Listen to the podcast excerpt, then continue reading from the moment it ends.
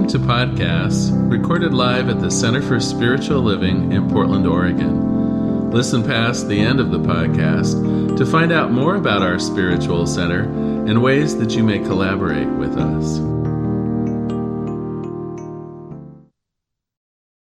Happy Sunday, everyone. So glad you're joining us today.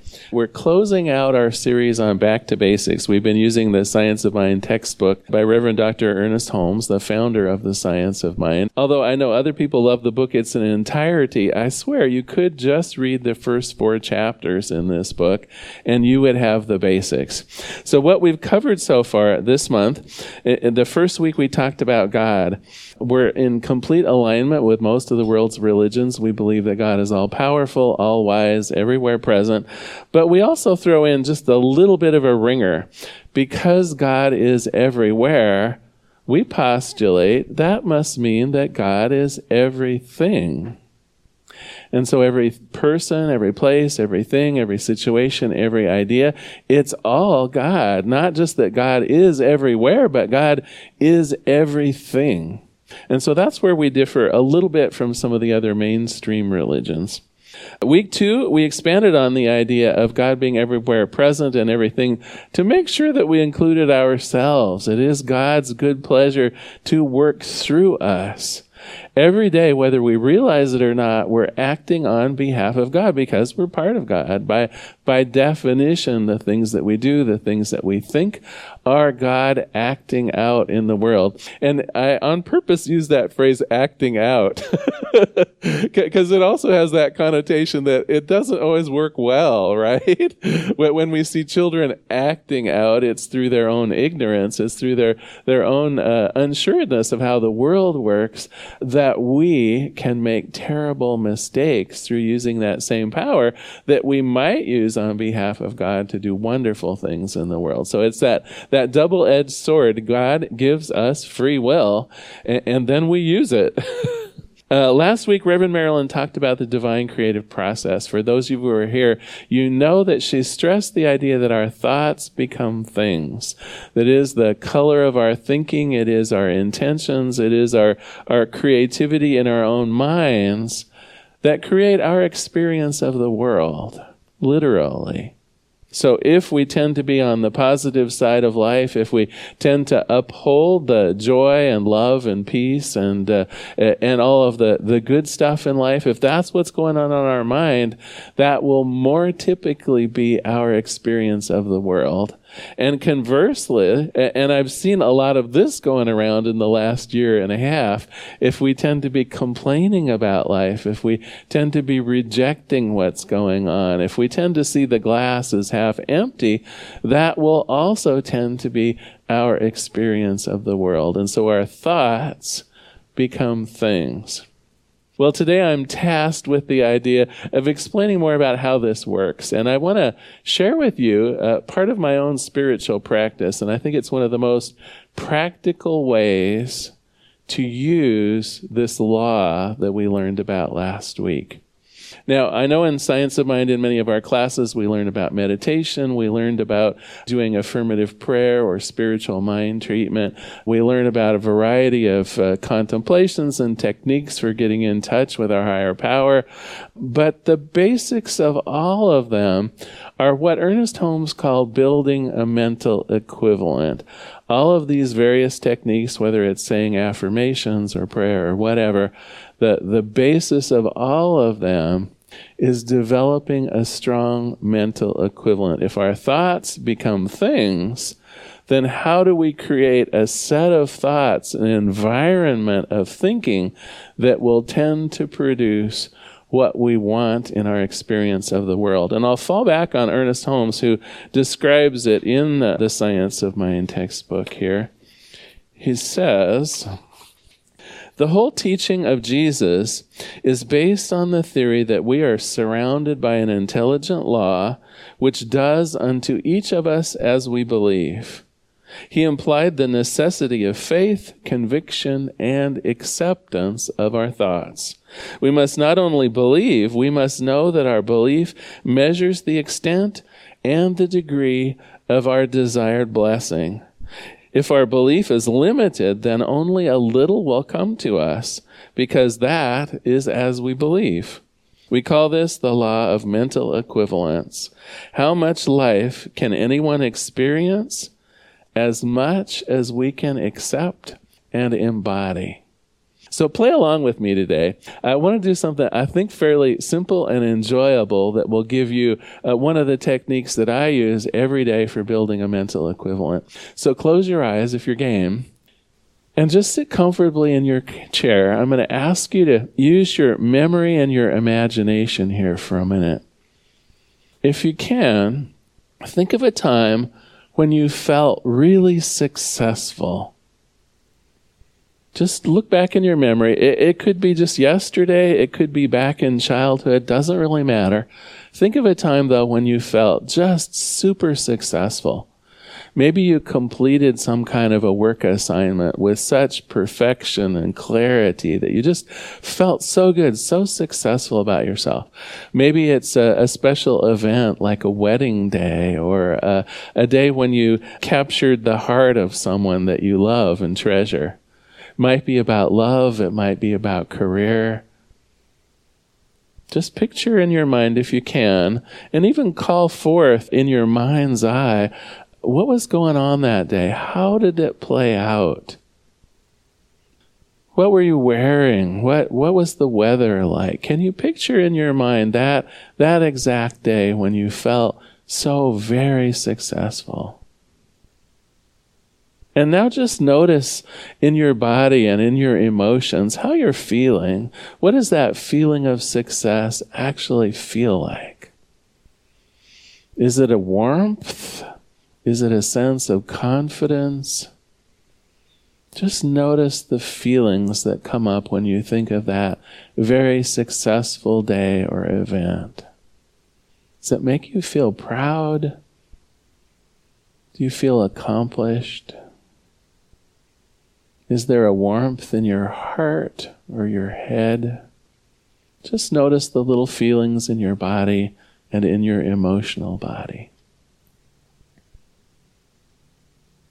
And now, what I'd like you to do is come back into the present moment, still keep your eyes closed, and think of an area in your life where you'd like to feel more accomplishment, where you'd like to feel more success. Maybe there's a relationship that you'd like to see some improvement on. Maybe there's a job where you'd like to see some progress or, or a project that you're working on that seems to have stalled out. Just picture in your mind, it could be about a relationship, it could be about something that you're working on a project or at work. It might be success around your home in some activity that you're doing. And what I'd like you to do is visualize yourself as being completely successful in this other endeavor. So the relationship is now completely healed or the activity has been completed completely successfully. Maybe you got that promotion that you're hoping for. Maybe the next level of intimacy in your primary relationship has been achieved. As best you can, put yourself in that place of success. It is done unto you as you believe. That is the teaching of Jesus, one of the master teachers. And so put yourself into that successful moment in the future. And see if you can bring up that same feeling that you felt a minute ago that feeling of accomplishment, that feeling of success, that sense of self confidence, perhaps, or achievement. And know with me that this future event, this future success, is granted to you. It is God's good pleasure to give you what you can accept and embody. And right now, in this mental equivalent, you are accepting it and you are embodying it. Okay, you can open your eyes again. Thank you for playing along with me. So, this is the key, if you will. This is a very practical and simple way that whenever you want to see yourself being successful at something, and that's really, that's really what God works on, when we can see ourselves as accomplishing something, really accept it in our heart, that is what activates our prayers. That's what activates what Marilyn, uh, Reverend Marilyn was talking about last week. It is this mental equivalent and our ability to accept it and see ourselves in it. That's what powers that law of cause effect. When Reverend Marilyn talked about the divine creative process, this, this is how we use it. Now, you can use the same basic underlying mental equivalent in doing affirmations. What is an affirmation, after all, but just a claiming of something that you want to achieve? So you might have an affirmation. I, I know that my employment opportunities are wonderful and that a job interview is coming my way right? You can make an affirmation. The, the key there, again, once is to have that sense of, yes, I'm going to achieve this. I am going to be successful at that. So it's the combination of both the words, the mental picture, and then in your heart, knowing that you are for it, that that is for you. It's always the combination of the thought and the emotion that create the outcome that you desire. Now, when I teach this uh, in more depth in, say, the foundations class or something, uh, people will invariably come to me and will say something like, Well, you know, um, I haven't had as much good luck with uh, affirmations as, uh, as perhaps you're portraying here. Um, you know, I got to tell you, Larry, when I was out of work, I had an affirmation on the mirror every morning and was pretty religious about doing my affirmation. And a year later, I was still looking for work. So tell me a little bit more about why this seems to work for some people and not for other people. I want to clear that up right away. The spiritual laws work equally for everyone. But I will tell you, there are some things that can put off your good, and generally they're right in our own thinking patterns. Generally, they're right in our own emotional beliefs. And so let's talk for a minute, just a minute, about some of the fallibility issues here. Why sometimes building a mental equivalent doesn't work. There's one circulating right now in the consciousness of America that is pretty deep and that is the non acceptance of our current reality. We are basically a people of saying no right now. And if we're constantly saying no, it's pretty hard for the yeses to get back in. Now, many of us are imagining that our lives were so much better, so much freer, so much more wonderful, say two years ago. And then this thing called the pandemic hit, right? And suddenly we're forced with doing all the kinds of things we don't want to do. We, we're not able to see some of the people we love as often. We're, we're handicapped by having to wear masks in a lot of social situations. We, we know loved ones who have gotten ill, some who have even passed away, right? Suddenly the world is so full of no's. No, I don't want to do that. No, I can't get on the airplane and come and visit you. No, I don't feel safe about about going on an in person job interview. So, how am I going to get this darn job? It seems like everywhere we turn, we're coming up against life and either saying no or saying not now.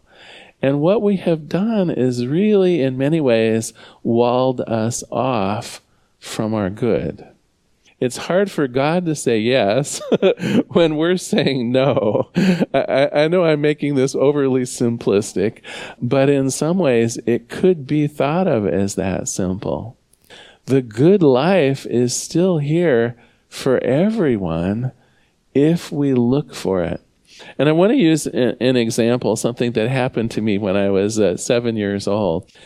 So my very best friend in the world, Murph, and I know I, his name isn't Murph anymore, but when I was seven, that was what his family called him. My best friend Murph lived next door to us, but but the situation of our two houses, there was an immense fifty foot laurel hedge in between the two houses, and so when my friend Murph and I wanted to get together, we literally had to walk almost all the way around the block, and we were used to that and didn't even really think about it, it it represented uh, sometimes a little bit of a burden because I couldn't see if he was out in his yard to play. There were some issues about it. One of which was I wasn't supposed to cross the street, I think, was involved a little bit. And so to sneak over in his yard was something that my mom didn't really approve of.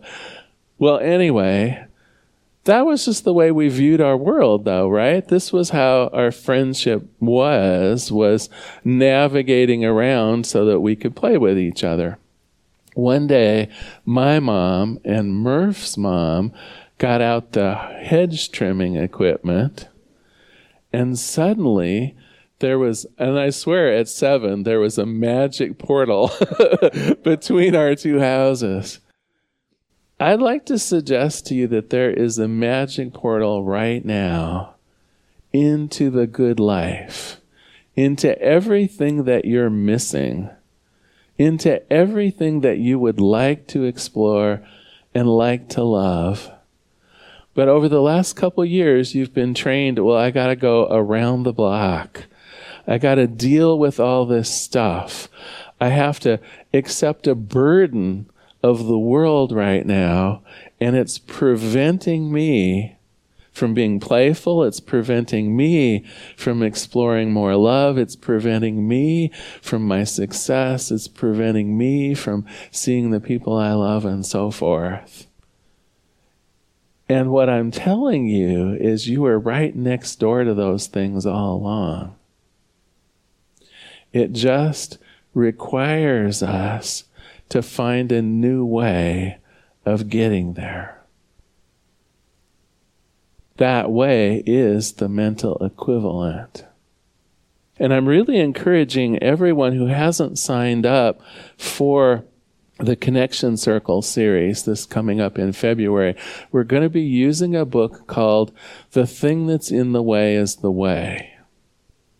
And the thesis of the book is that we are so used to the particular form of getting what we want that when we can't have that anymore, we just feel lost. We feel disconsolate. We feel disconnected from life. I can't do what I want to do exactly in that same form anymore. And so I'm despondent. My life is at an end. I'm feeling lost and untethered. And the idea of the book, and what I would like to suggest is true even today, before we move into next month, is that the goodness of life has not gone away.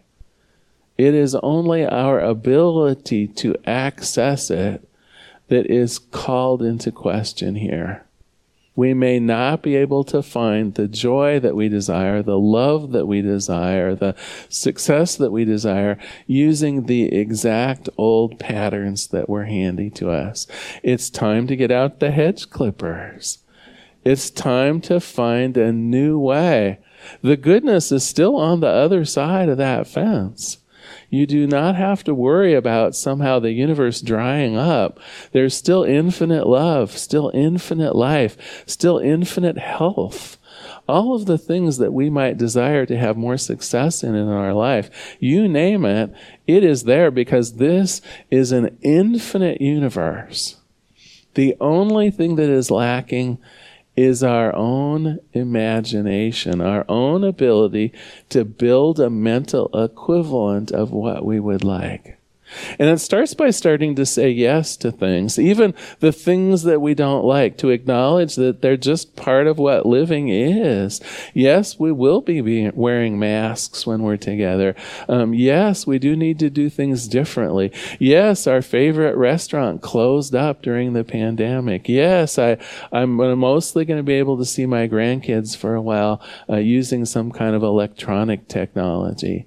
Yes, I, I agree that all of these things for now are necessary, and I'm going to find a way of making my life even more powerful, even more loving, even more joyous, because I know it's there. See, that's what we've, I think, fooled ourselves into thinking is that because it's not easy anymore or because it's not the way it used to be, that it doesn't exist. it still exists. The love that you desire is there. The, the success that you desire is there. The ability to be with the people you love, doing the things you love is still there. The access is just a little different. The form must be sorted out.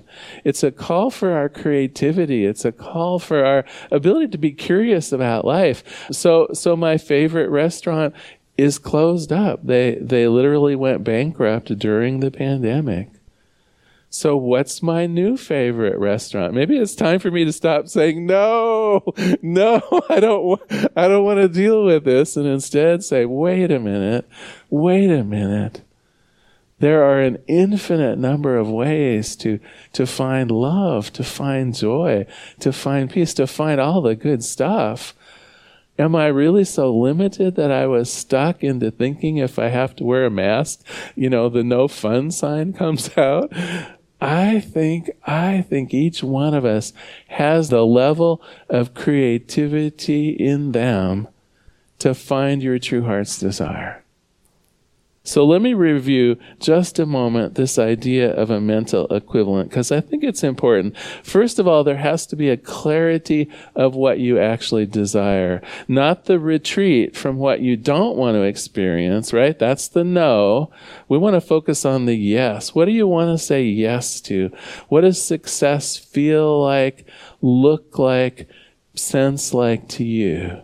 Is it success in love? Is it a greater degree in a, of uh, intimacy? Is it a better job? Is it more health? Is it, a, is it feeling better? First of all, some clarity around what it is that you desire. And then that level of acceptance that we talked about. That's the thing that so often keeps us from experiencing what we want. Can I really accept it? Do I see myself in it? Can I picture myself having it? It is done to us as we believe. I gotta believe it. I have to feel it. I have to be able to see myself as achieving it. And then finally, of course, believing in the power of God, having that, that initial faith that God does respond to each of us. Those are the only three steps in success here. And they're pretty simple. Clarity of what is desired, the ability to accept it and see it in your own life, and from that emotional place of, oh my gosh, it is mine. I have it. I feel it. It is my experience. And then just knowing that you can turn it over to the one power that knows how and when and, and can put together all of the pieces. You don't even need to know how it's going to come to you because we're going to turn that over to Spirit. That all powerful, all wise, all seeing, everywhere present God. Well, I want to close today uh, with a bit of homework uh, and a reading. So your homework is to work on a new mental equivalent. It might be the one that you pictured in our little bit of a meditation there, but pick something in your life where you'd like to see some positive momentum. So it might be um, some progress at work. It might be some progress in your health. It might be some progress in something going on in some other area of your life and see if you can build a mental equivalent. Now, you can do it the way that we did it through a visualization or a contemplation technique. Um, you could do it through journaling. Simply write out exactly what it is that you would uh, like to achieve. I've had some good luck with that. Doing storyboards is fun. You can cut out pictures and make a collage of your your future and, and how it's to look out in this way of being successful. A variety of ways of building up that mental equivalent, but that's your homework for this week. And I would even recommend if you're going the journaling route or if you're going the contemplation route of picturing it in your head, I would recommend doing it for five minutes every day. Just write about it for five minutes every morning. Contemplate it for five or ten minutes every day. You will be shocked at how quickly this desired future can come to you when you have built a mental equivalent. All right, I'm going to close with a prayer actually. So, the very first sample prayer that Ernest Holmes has is in this particular chapter on how to use it. And I'm just going to read you this lovely prayer from Ernest Holmes. He says, I am a center in the divine mind, a point of God conscious life, truth, and action. My affairs are divinely guided and guarded into right action and into correct results. Everything I do, say, or think is stimulated by the truth. There is a power in this word that I speak because it is of the truth and it is my truth.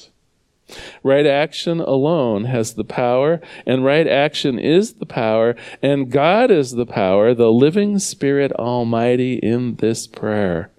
This Spirit animates everything that I do, say, or think. Ideas come to me daily, and these ideas are also divine. They direct and sustain me without effort. I am continuously directed. All suggestion of age or poverty or limitation or unhappiness, it's simply uprooted from my mind right now and cannot gain entrance into my thought. I am happy, well, filled with perfect life, and I live in the spirit of truth and am conscious of that spirit of truth living within me. My word is the law. There is no unbelief, no doubt, no uncertainty. I know, and I know that I know.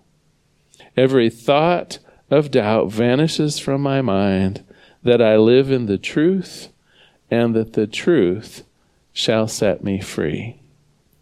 Thank you for being here today. So glad that you joined us. Thank you so much. Now is our time of conscious contribution. If you'd like to take your gift or your tithe, you can place it over your heart. Those of you online, uh, feel free to go to our website at cslportland.org. There's a donate button at the bottom of every page. If you'd like, you can repeat after me Graciously I give, from a place of love, knowing that as I give, so do I richly receive. Would the uh, ushers please begin receiving the gifts?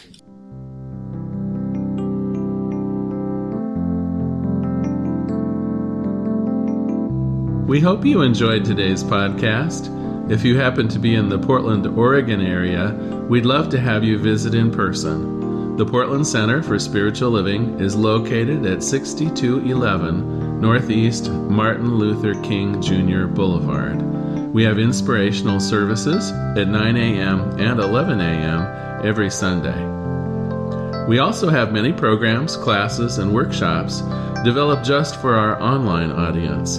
To find out more, go to our website at cslportland.org and look under the Online tab. We have a variety of content dedicated specifically for our podcast listeners. Our mission is to open hearts, ignite minds, and make a difference. If you'd like to support our center and its podcasts, you can donate online at cslportland.org/donate. Our website is also the place to learn more about what's going on at the center or to contact us. Allow us to become part of your extended spiritual community. Wherever you are on your spiritual journey, you are most welcome at the Center for Spiritual Living.